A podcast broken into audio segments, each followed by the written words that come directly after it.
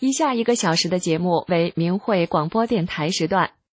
明慧广播电台隶属于法轮大法明慧网，节目内容包括法轮功学员对真善忍的理解和实践，以及从中国大陆获得的法轮功学员受迫害真相的第一手资料。这是明慧广播电台。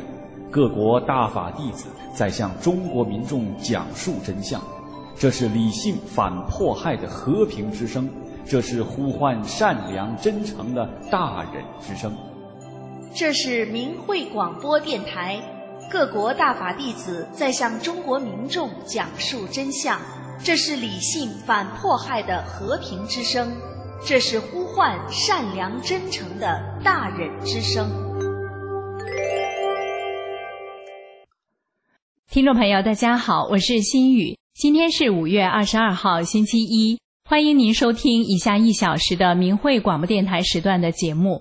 我们节目播出的时间是北京时间每天下午五点到六点。首先为您介绍今天节目的主要内容：先是法轮功真相系列节目，接着有十分钟的新闻，然后请听举世欢庆世界法轮大法日欧洲篇。之后再次是法轮功真相系列节目，修炼故事栏目要讲的是和善的春风吹进屋里，然后在善恶一念间栏目里，请听十二岁男孩听真相三退胰腺炎痊愈。好，听众朋友，下面就开始我们今天的节目。在法轮功真相系列节目里，我们想告诉您，法轮功学员为什么要讲真相。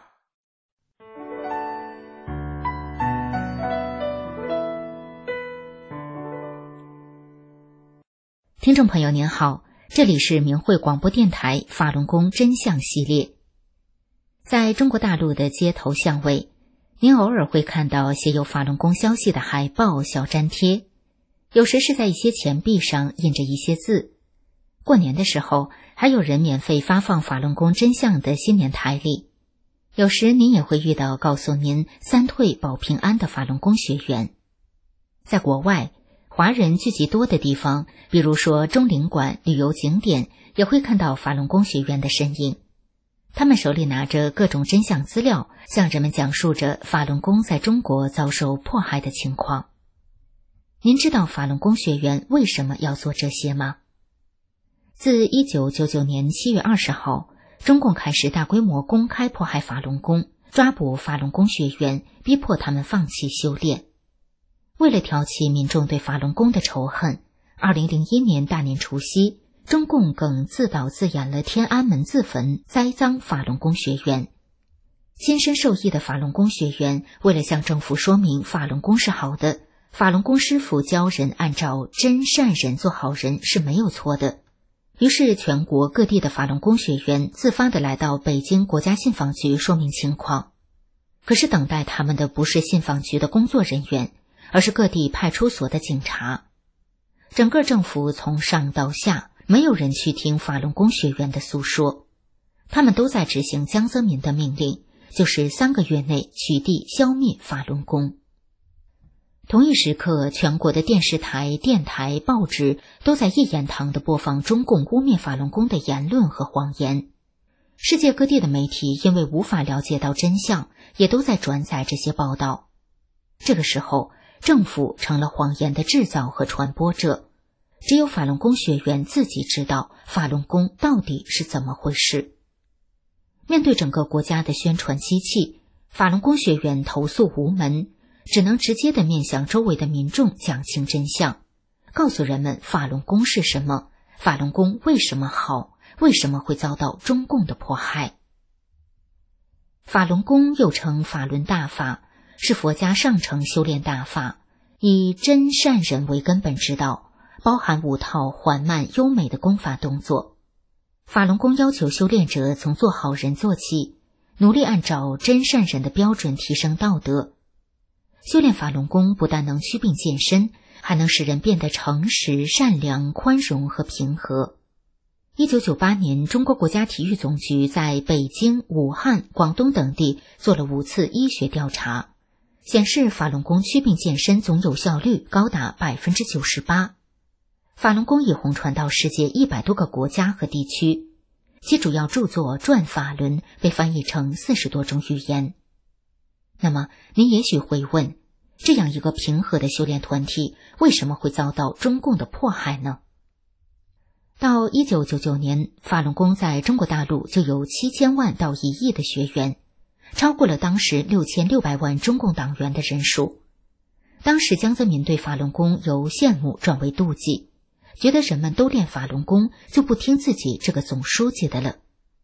于是江泽民由妒忌产生了仇恨，扬言三个月要铲除法轮功。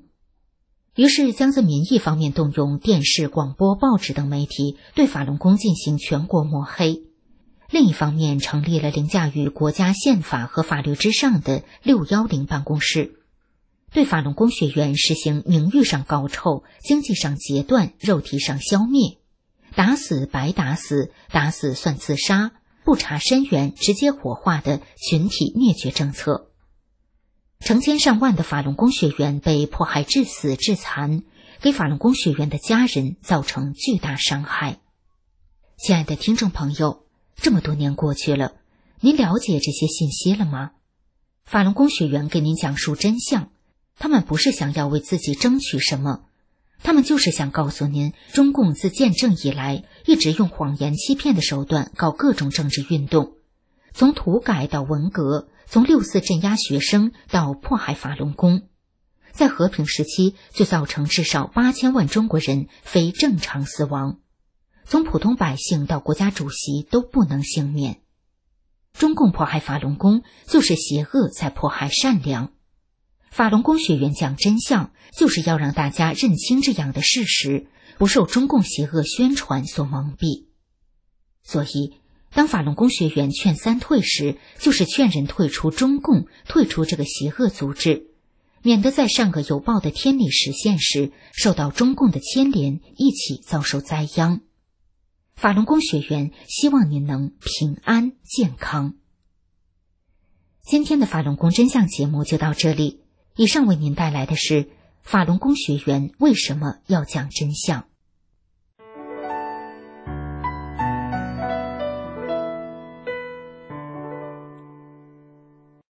接下来为您播报十分钟的新闻。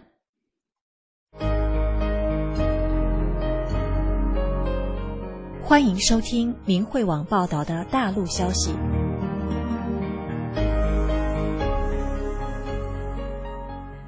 这期节目的主要内容有：吉林通化市法轮功学员张朝斌遭长期迫害离世；湖南株洲市法轮功学员郁颖柱再被非法关押。下面请听详细内容。据明慧网报道，吉林通化法轮功学员张朝斌为躲避中共的迫害，被迫背井离乡五年，于二零一九年六月被绑架、非法开庭，后被柳河法院非法判刑三年，缓五年，再次被迫流离失所。一年后，双目失明，生活艰难，在中共警察持续不断的骚扰中。张朝斌于二零二三年四月中旬含冤离世，终年七十岁。张朝斌是原吉林省通化市铁路工程师、副段长。张朝斌曾患严重心脏病、严重失眠等多种疾病。妻子宋玉华患中风，曾尝试中西医治疗都无法痊愈。一九九五年五月，张朝斌夫妇开始修炼法轮功，自此身心发生巨大变化。无病一身轻，给单位和家人减轻了很多负担。中共开始迫害法轮功后，宋玉华于二零零七年四月在家中被公安局国保大队绑架，并被非法抄家，被抢走现金等私人物品。宋玉华之后被非法关押在通化市长留看守所四个月，由原本身体健康，被迫害到全部牙齿脱落、满头白发和严重心脏病。体重由原来的一百二十斤消瘦到不足八十斤。宋玉华之后被网判三年，缓刑五年。在缓刑期间，派出所警察和社区人员不断的上门骚扰、恐吓，并要求宋玉华每月做一次所谓思想汇报，给宋玉华和家人造成极大的精神压力。在巨大的精神压力下，宋玉华的身体每况愈下，于二零一三年二月二十六日含冤离世。二零一四年九月，通化市政法委和六一零开办西山洗脑班，指使各区警察绑架当地三十多名法轮功学员及家属。张朝斌是其中之一。张朝斌在上班途中被通化市团结派出所警察绑架，之后被非法抄家，被抢走现金九千四百元、两部电脑、手机、照相机等私人物品。在派出所，张朝斌被脱去外衣，手脚被铐在铁椅子上十小时。在派出所审讯室，张朝斌被隔着栅栏戴着手铐审讯四小时，手腕被手铐卡得红肿。张朝斌被送看守所前，警察把他送到医院检查身体，查出他患有完全性心脏左树枝传导阻滞，看守所拒收。公安局长指示必须收下。在看守所关押九天后，张朝斌因身体状况被所谓取保回家。之后，张朝斌开始背井离乡、颠沛流离，身心受到严重伤害。二零一九年六月三十日。张朝斌再次被绑架到柳河法院，并在当年十二月被非法开庭，网判三年，缓刑五年。此后，当地派出所警察要求张朝斌每天向他们汇报一次，还不断骚扰威逼，使张朝斌身心受到严重伤害，再次被迫离开家。一年后，张朝斌双目失明，生活异常艰难，自己摸索着做饭、洗衣、照料自己。在长期迫害的压力和窘迫生活中，张朝斌身心受损，于二零二三年四月中旬突发心脏病，含冤离世。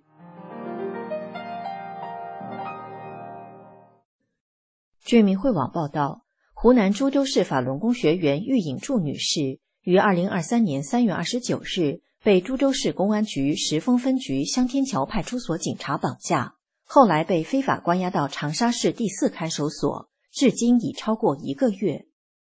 四十九岁的玉颖柱女士原是株洲市冶炼厂工人，修炼法轮大法后，按真善忍标准做好人，身心受益。一九九九年中共开始迫害法轮功后，玉隐柱因坚持信仰被非法关押过四至五次，包括被强制参加洗脑班一次。在白马龙劳教所被非法劳教三次，累计被非法关押七年。二零零零年十二月，玉隐柱第三次进京为法轮功鸣冤。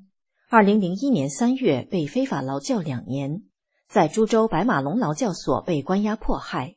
玉隐柱坚持信仰，又被非法加期一年。在白马龙劳教所，玉颖柱遭受上铐、毒打、关小号。被注射破坏中枢神经的药物等多种迫害，曾被折磨得昏死过去，被抬到医务室抢救。玉颖柱离开白马龙劳教所后，回原单位株洲冶炼厂上班。当地六一零派出所又采取种种手段对他进行监视和骚扰。二零零四年六月八日，玉颖柱再次被绑架，并被劫持到白马龙劳教所非法劳教一年半。玉颖柱被劫持到劳教所的第三天，株洲劳教委通知他，劳教期是两年半。上次是打字员打错了。从二零零五年一月十九日至二十七日，玉颖柱在小号里遭受新一轮迫害，被关了整整八天八夜，没睡没吃，被折磨得全身浮肿，头脑不清醒。之后，玉颖柱以绝食的方式抵制迫害。要求立即无条件释放，又被超期非法关押。二零零七年三月二十三日，玉颖柱走出了白马龙劳教所。二零零八年四月四日，玉颖柱从工作驻地被株洲市公安局芦松分局国保大队警察绑架。当日下午，遭用竹棍夹腿脚、上大褂等酷刑迫害。四月十日，被解往株洲市醴陵县看守所关押迫害。五月七日，玉颖柱被再次劫持到白马龙劳教所非法劳教一年。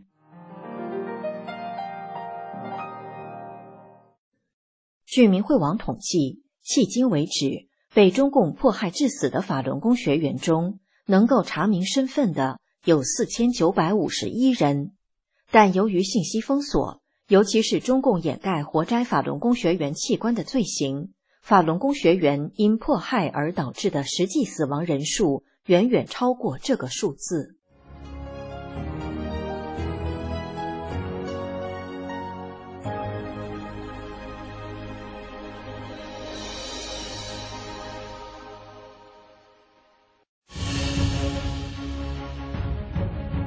以下是明慧网报道的海外消息，主要内容有：马拉雅拉母语版《转法轮》等书籍正式出版发行。下面请听详细内容。据明慧网报道，二零二三年五月十三日是第二十四届世界法轮大法日，当天在印度城市班加罗尔，法轮大法学员举行新书发布会。宣布法轮大法的两本主要著作《转法轮》和《法轮功》被译成马拉雅拉母语，并正式出版发行。此前，这两本著作已被翻译成五种印度官方语言。马拉雅拉母语是翻译完成的第六种印度官方语言。全世界有超过三千五百万人使用马拉雅拉母语，其中大多数人来自印度西南部的卡拉拉邦。以及南部的拉克沙群岛和本地治理地区。为庆祝这一盛事，班加罗尔社区两位有影响力的成员普拉卡什·贝拉瓦迪和阿基尔斯卡里亚受邀在发布会上发言。普拉卡什·贝拉瓦迪是来自班加罗尔的著名演员、导演、演说家、电视名人和活动家。他赞扬法轮大法。将当今世界的人们与传统智慧联系在一起。他还表示，世界正在走向人工智能，人们必须成为更好的人。像法轮大法这样的古老功法是唯一出路，因为那里蕴藏着巨大的智慧。阿基尔斯卡里亚是班加罗尔詹姆斯国际学校的主席。作为一名教育工作者，他看到。法轮大法对年轻人的心灵产生了积极的影响。他还表示，法轮大法是一种带领孩子们从黑暗走向光明，进而走向开悟的功法。中文版《转法轮》和《法轮功》是由法轮大法创始人李洪志大师于上个世纪九十年代所著。《法轮功》一书从气功的层次对法轮功功法进行讲解。而《转法轮》是法轮大法修炼的主要著作。目前，除马拉雅拉姆语外，《转法轮》和《法轮功》两本著作已被翻译成五种印度官方语言，分别是印地语、孟加拉国语、卡纳达语、泰米尔语和泰卢固语。在国际上，两本著作已被翻译成五十种语言文字。最后，让我们共同关注一下三退大潮。在海外大纪元退党网站上公开声明退出中共党团队的人数已达到四亿一千三百三十万。春光明媚的五月，各国法轮功学员与当地民众一起欢庆五一三世界法轮大法日，各级政要纷纷颁发褒奖，赞扬法轮功引导人向善，给社区带来福祉。下面请听举世欢庆世界法轮大法日欧洲篇。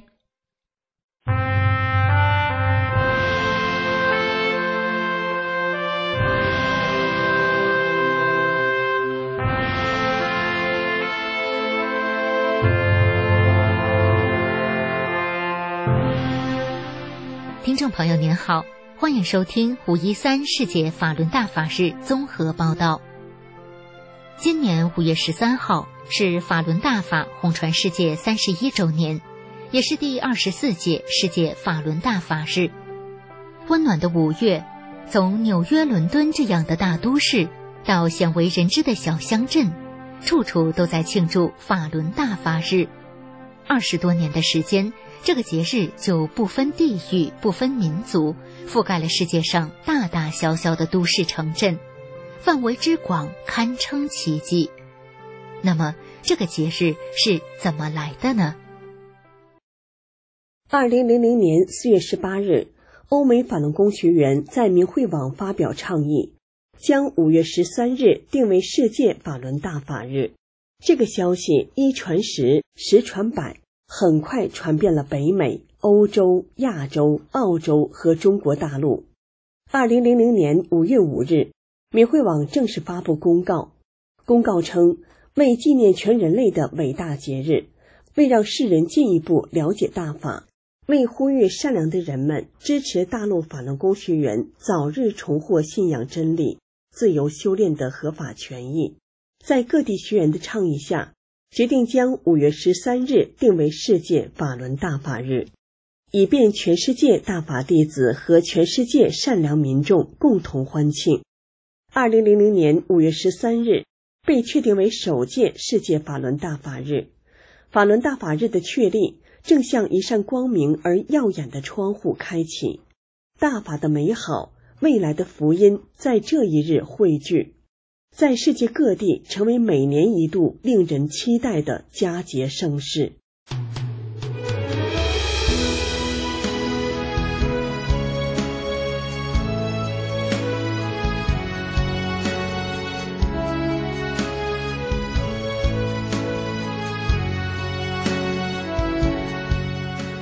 世界法轮大法日的确立，是法轮功学员以行动来表明坚持信仰的决心。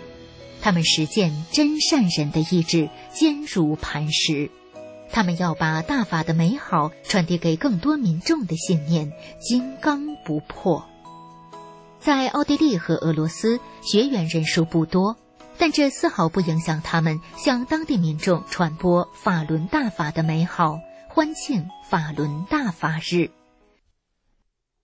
庆祝五一三世界法轮大法日。奥地利法轮功学员分别在维也纳、圣帕尔滕、巴登、塞尔茨堡、格拉茨等多州首府城市举行了大法信息日活动。许多市民和游客感谢法轮功学员传播真相。维也纳巴登市中心的约瑟夫广场是周末采购的首选之地，法轮功学员在这里摆放展台。有民众购买《转法轮》这本书，也有民众赞扬学员做得好，鼓励他们坚持下去。萨尔茨堡的民众听闻法轮大法以真善忍为原则，感动的谢谢法轮功学员站出来传播这一理念。圣帕尔滕的一位市民对法轮功学员说：“撒旦正在统治中国，全世界正处在最糟糕的阶段，中国的情况最可怕。”其实中国那里的人不坏，他们是被中共欺压的百姓。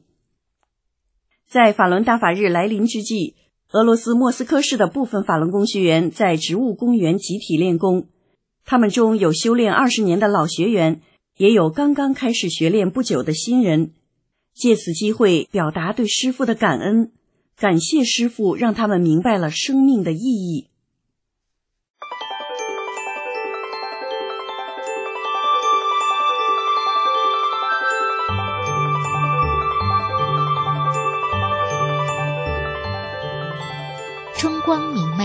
雪天，大法真相暖人心。苏格兰和爱尔兰的民众通过法轮功学员举办的庆祝活动，得知法轮大法真善人原则后，发自内心的赞美这一原则。苏格兰及周边部分法轮功学员相聚在首府爱丁堡，庆祝世界法轮大法日。皇家一英里是爱丁堡老城最繁忙的旅游街道。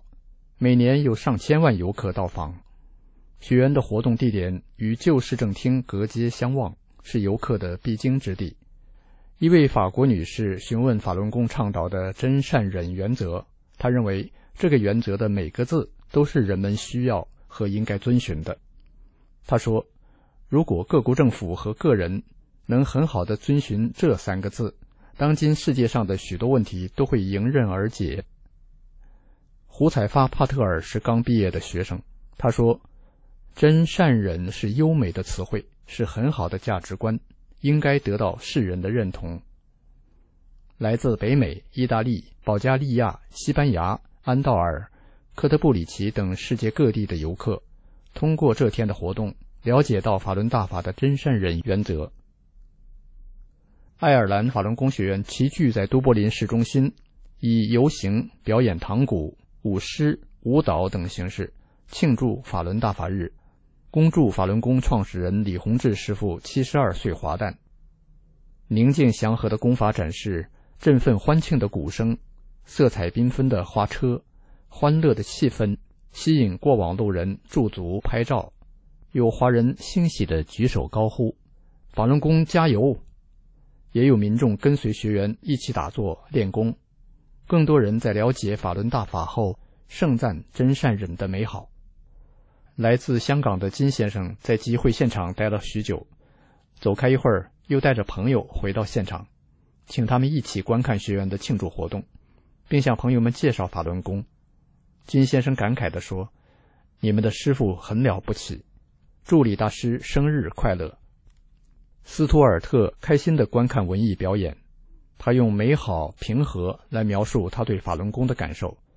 他说：“如果世上存在高尚的美德，我相信那就是真善忍。”谈到真善忍的准则，爱尔兰本地人艾伦说：“这无比高尚，这是与更美好的事物相连接的纽带。”特蕾莎和她的两个孩子拿到印有“法轮大法好，真善人好”字样的小莲花，连声称赞：“太美了！”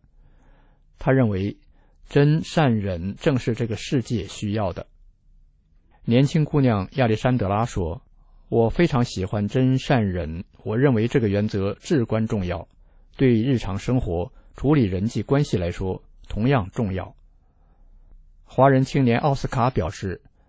真善忍这个准则非常重要，对全人类都很重要。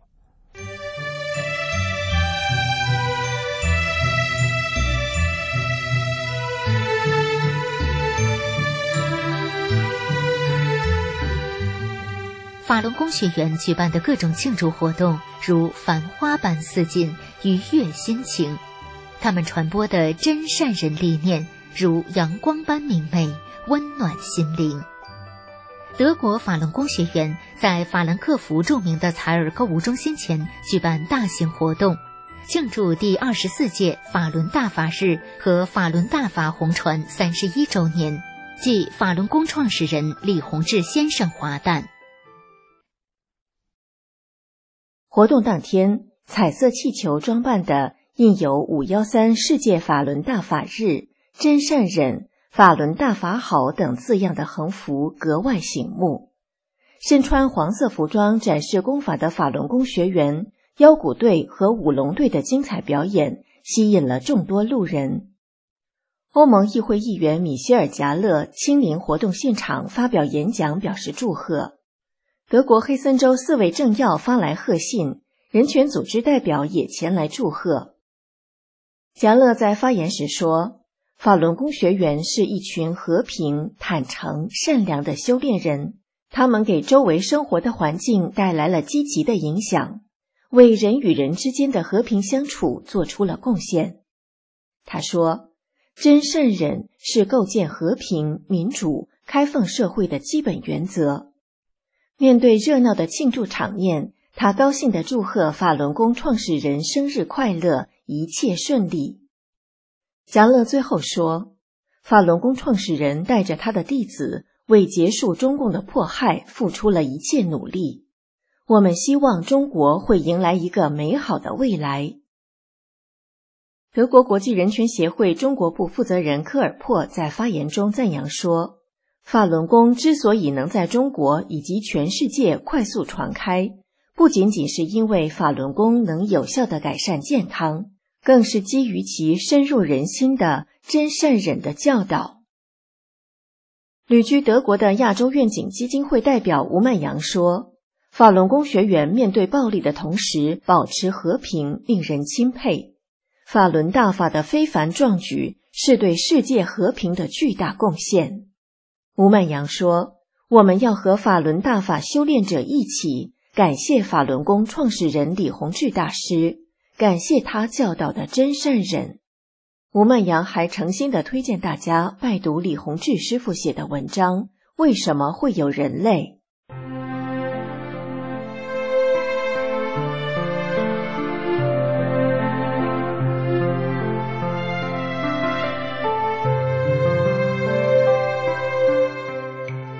从二零零零年第一届世界法轮大法日开始至今，全世界的法轮功学员风雨无阻，日夜兼程。无论传播真理的道路多么艰辛，他们从来没有退却半步，一如既往的前行。二十四年后的今天，欣喜的看到遍及全球的庆祝活动，越来越多的各级政要表达支持，越来越多的普通百姓赞美真善人，宇宙真理之光普照大地。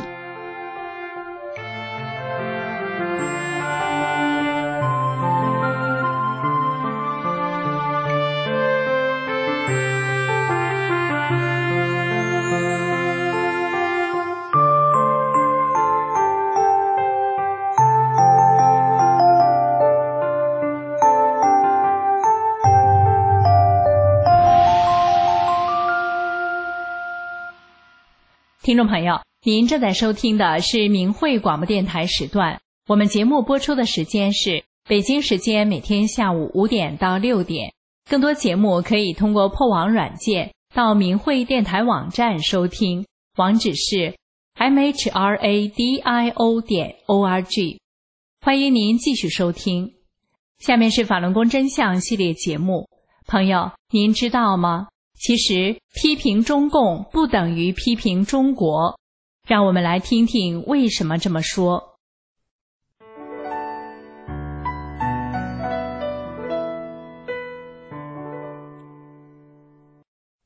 听众朋友您好，这里是明慧广播电台法轮功真相系列。在没有共产党就没有新中国，爱党就是爱国这些谎言之下，一提到中国。很多人就以为讲的是中共，一批评中共就以为批评的是中国，他把中国和中共两个概念混淆了。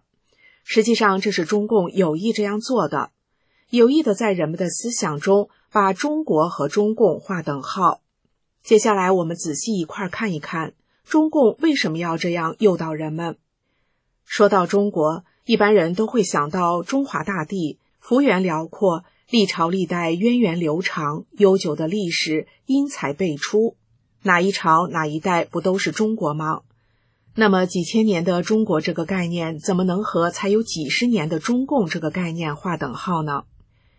我们打个比方，就好比一个社区，这个社区里有物业公司，物业公司当然不等同于这个社区，社区的物业公司是可以变的。而且，社区居民要交纳物业费，物业公司才能正常运转。所以是社区的居民养活了物业公司，而不是物业公司养活了居民。我们琢磨一下，是不是这里面有同样的道理呢？中国人交税养活了中共，而不是中共养活了中国人。没有物业公司，社区照样存在。同样的道理，没有共产党。中国也是照样存在。一间物业公司服务社区，必然会有做得不好的地方。当一间物业公司做得不好的时候，社区的居民有人出面反映情况了，甚至有人站出来批评物业公司了。那居民批评的是物业公司呢，还是社区呢？不同的物业公司面对批评的态度是不同的。可是，如果当一个物业公司是用暴力和谎言赶走了上一个物业公司，强占了这个社区，在向社区居民强制收取了物业费后，把其中的大部分中饱私囊，只用少部分来服务社区，这样的物业公司会怎么面对居民的批评呢？对有意见的社区居民威胁恐吓、大打出手，甚至杀人灭口，这些都是可能的。但是。物业公司要怎么为自己的行径开脱呢？他们会欺骗其他居民住户说，他们这样做是为了社区更多居民的利益。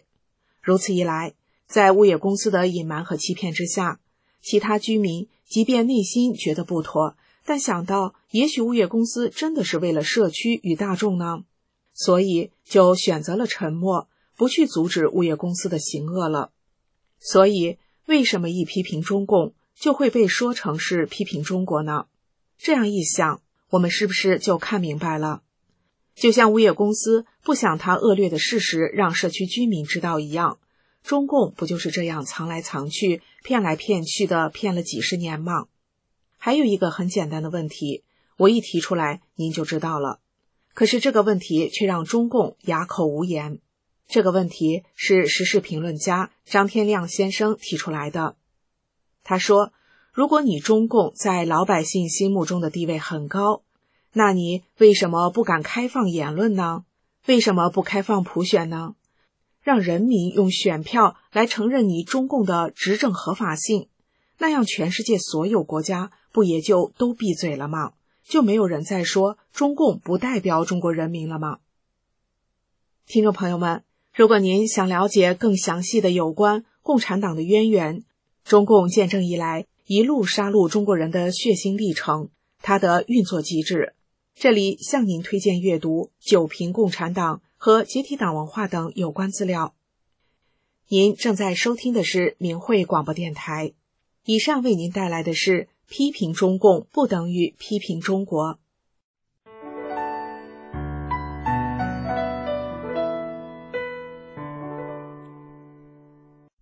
婆婆在家是个土皇上，她得理不饶人，没理便三分。但是去年，专横的婆婆却在小儿媳潜移默化的影响下，竟然能给自己女儿道歉了，正仿佛和善的春风吹进了屋里。今天的修炼故事是和善的春风吹进屋里，身心净化，道德升华。这里是明慧广播修炼故事节目，听众朋友，今天讲的这个故事啊，是关于婆媳之间的。这个婆婆在家是个土皇上，她得理不饶人，没理便三分。但是呢，专横的婆婆在小儿媳潜移默化的影响下，竟然能给自己女儿道歉了，正仿佛和善的春风吹进了屋里。这是怎么回事呢？好，我们一起来听听这个故事吧。我二十二岁嫁给丈夫，结婚后我们就自己过，住的是楼房。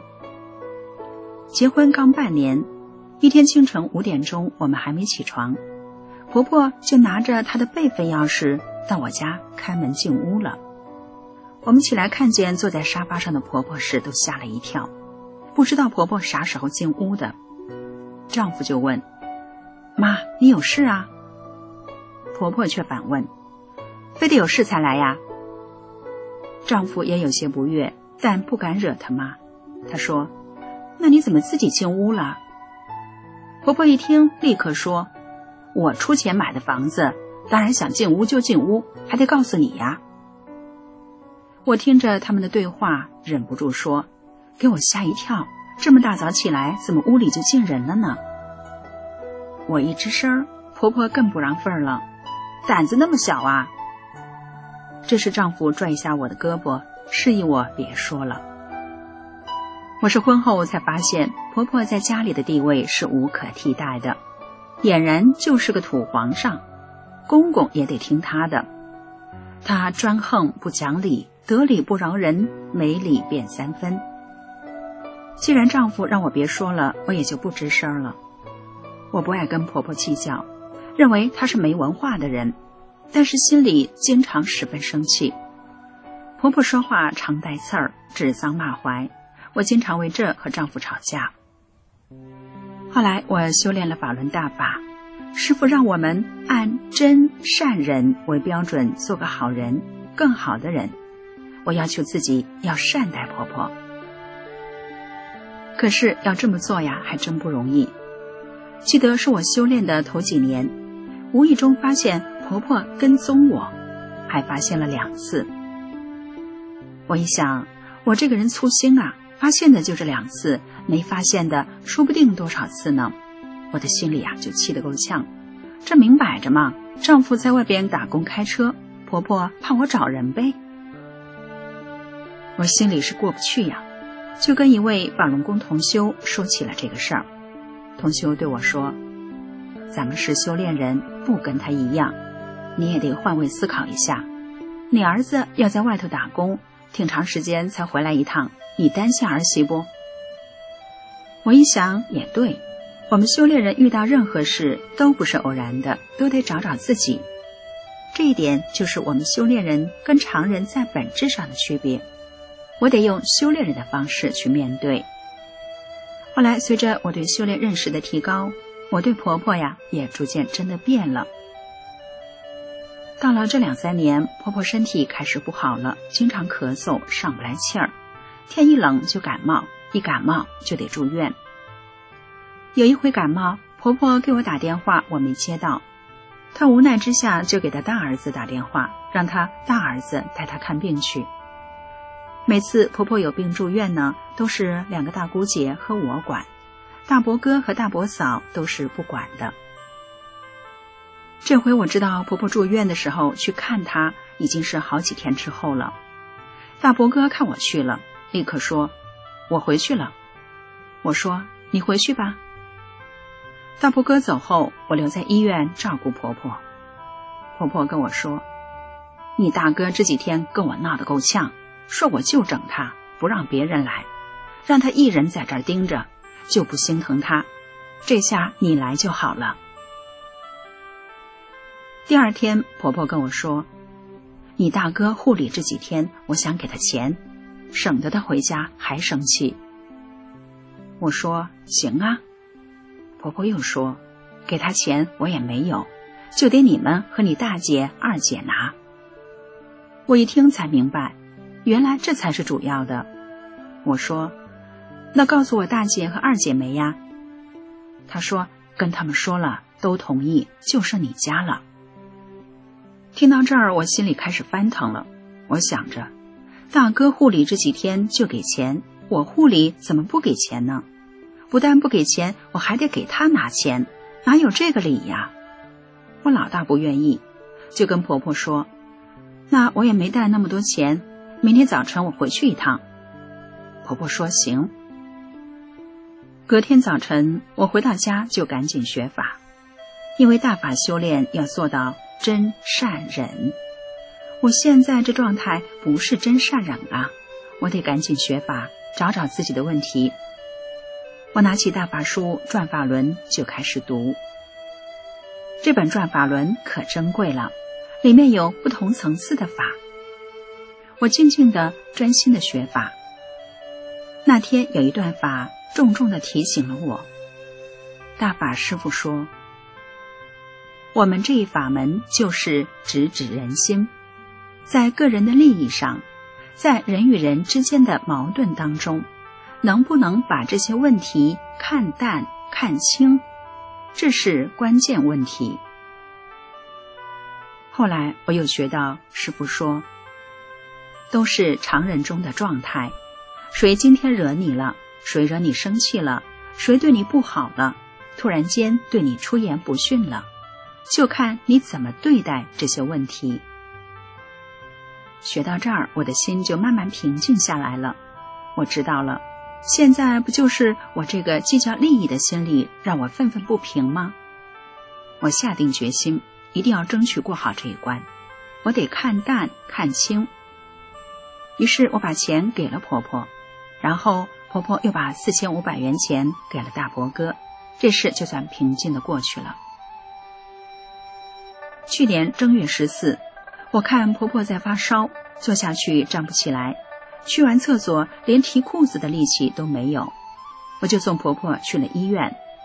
这次住院可不像以前，这次呀，婆婆根本不能自理，大小便都得在床上。我每天是接屎倒尿，还得洗。婆婆的个子高，又高又胖，我身高一米六五，身强体壮。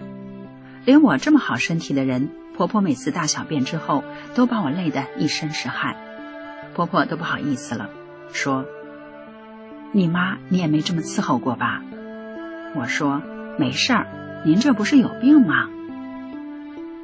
这回婆婆住院，我搭钱又出力，但这回我的内心真的是毫无怨言的。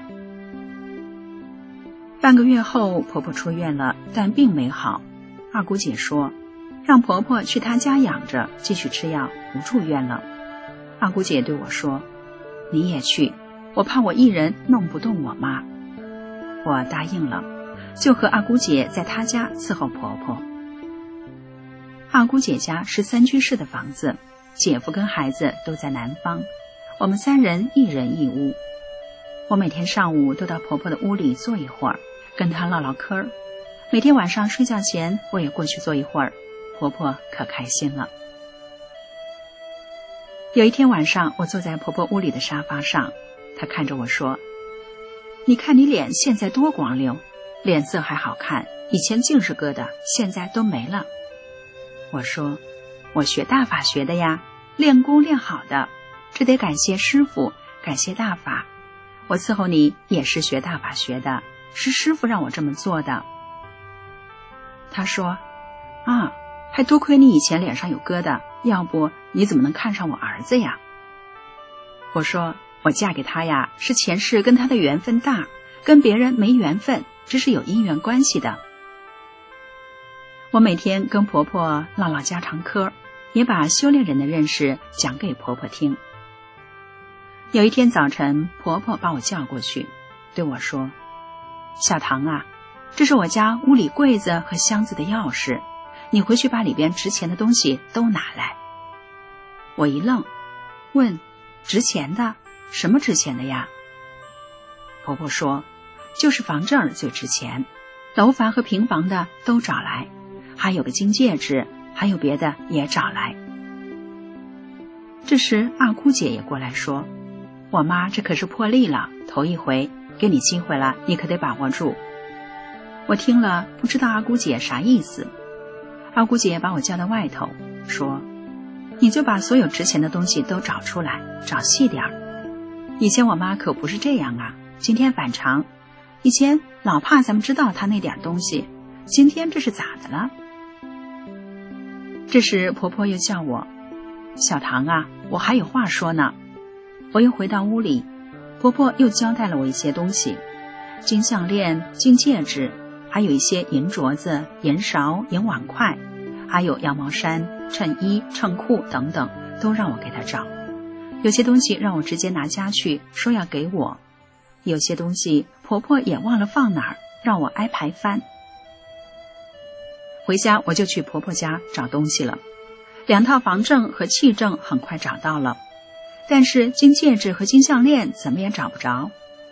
想起二姑姐说细点翻。我就把每个衣服包都打开，一件衣服一件衣服的兜里都摸了个遍，结果在一件红色披肩里找出一个心形的小盒子，还挺精致。打开一看，里面有一个带坠儿的金项链，一个金戒指，一个白色戒指。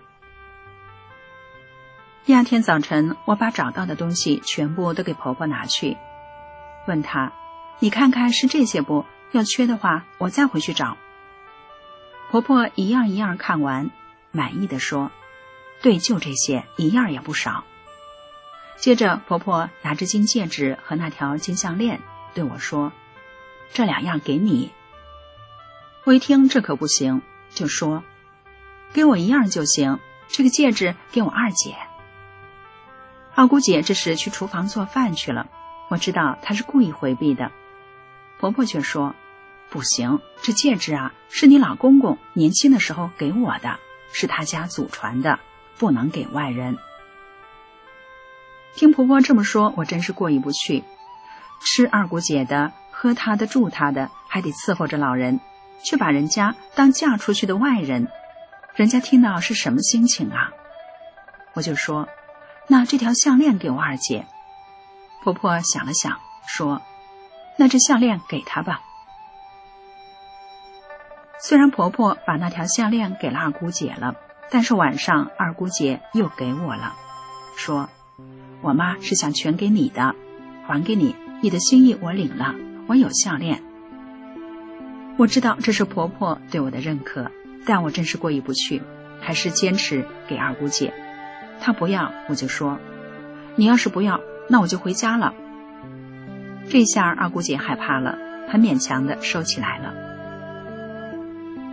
那天过后，我还是每天跟婆婆唠唠嗑儿，告诉她人得多积德，少造业，这样对自己不论是身体还是其他方面都好。一天，我和二姑姐包包子，我们商量吃多少包多少，剩下的面和馅儿明天吃再包。结果中午吃完，婆婆说好吃，下午还让包。我俩下午四点多钟又包，包子蒸好了，粥也好了，叫婆婆吃饭，婆婆却说不吃，装馅儿的盆也不盖，落的尽是灰。二姑姐听完一愣，半天才缓过劲儿来，她生气地说：“咱家屋里这么埋汰呀，还全是灰。”我听了也乐了，跟婆婆说。哪有灰呀？屋里这么干净。再说装馅儿的盆我盖上了，这不这盖儿啊还在这儿呢。这回婆婆不吱声了，坐下吃饭了。吃完饭，我正在刷碗，这时我听到婆婆跟二姑姐说：“别生气了，是我错了，错怪你了。”这话拿起来就说。二姑姐笑了，说：“妈。”你以后不能这样说话，让人伤心。哎呀，一辈子专横强势的婆婆，竟然向人道歉认错了，我很震惊。这简直是太阳从西边出来了，头一次。我听了也乐了。我知道这是法轮大法祥和美好的法光，仿佛和善的春风吹进了屋里。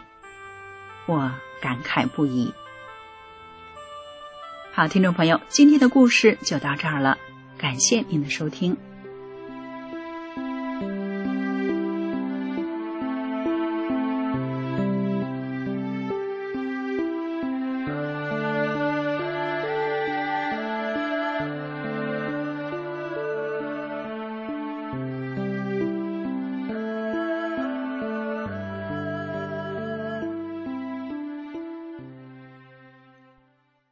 承念法轮大法好，真善人好九字真言。十二岁男孩胰腺炎痊愈，身体康复如初。燃烧的大火突然转向，一场灾难得以避免，村民逢凶化吉。今天的善恶一念间栏目与您分享的是：十二岁男孩听真相三退，胰腺炎痊愈。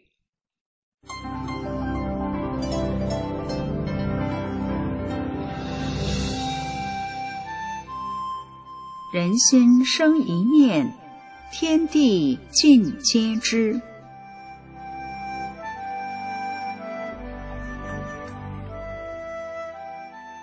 听众朋友，您好，欢迎收听明慧广播电台《善恶一念间》节目。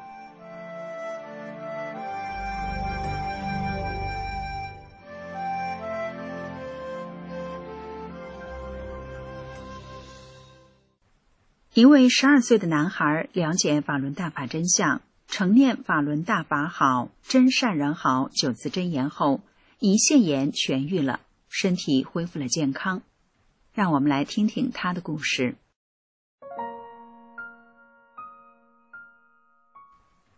几个月前，我大儿子认识了一个女朋友，各方面条件都挺好，但就是带着一个患有胰腺炎的十二岁男孩。人们都知道，胰腺病是目前最难治愈的疾病。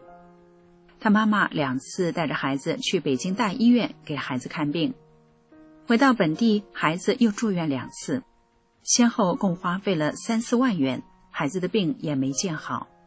原本健康的孩子变得不爱吃饭，身体日渐消瘦，亲朋好友们为此很犯愁。我修炼法轮大法二十多年了。深知大法祛病健身有奇效，儿子带孩子来我家，我就给孩子讲法轮大法真相，告诉他默念法轮大法好，真善人好九字真言，可以帮助身体恢复健康。因为法轮大法是佛法，祛病健身有奇效，有很多人得了胰腺癌，默念九字真言都好了。天安门自焚事件是假的。不要听信电视谎言的欺骗，法轮大法是救人的大法，而共产党讲无神论，就是不让人信神，加入中共组织没有未来等等，并劝孩子退出中共少先队。孩子听后退出了中共少先队组织。自那以后啊，渐渐的孩子的饭量加大，体重增加，并恢复到原来正常时的体重了，胰腺炎症状也神奇的完全消失了，身体康复如初。孩子的亲朋好友无不为之高兴。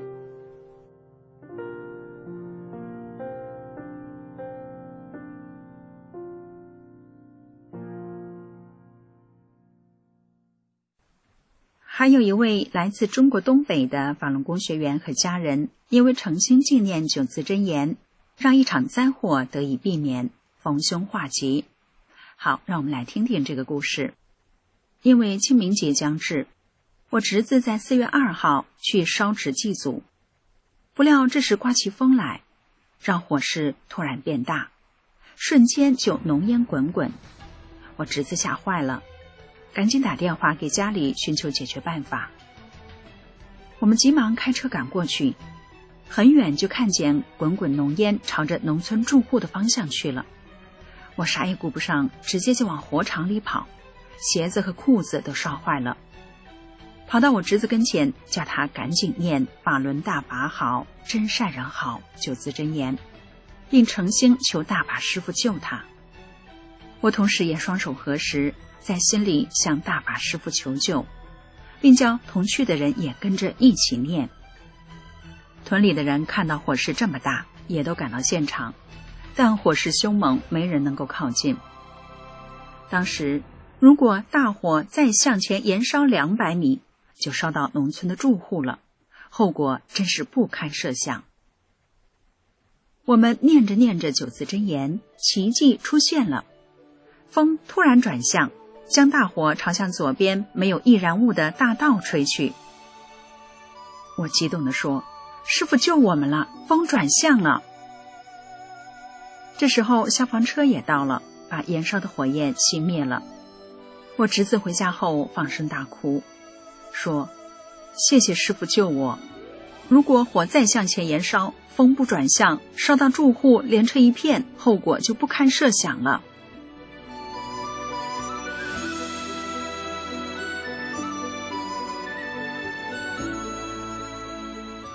刚才呢，给大家讲了两个真实的故事，希望听众朋友们都能了解法轮大法真相，放下成见。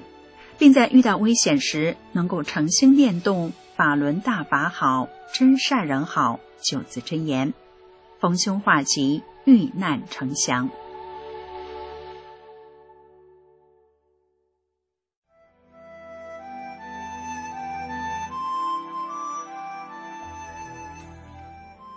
好，听众朋友，今天的善恶一念间就到这里，感谢您的收听，我们下次见。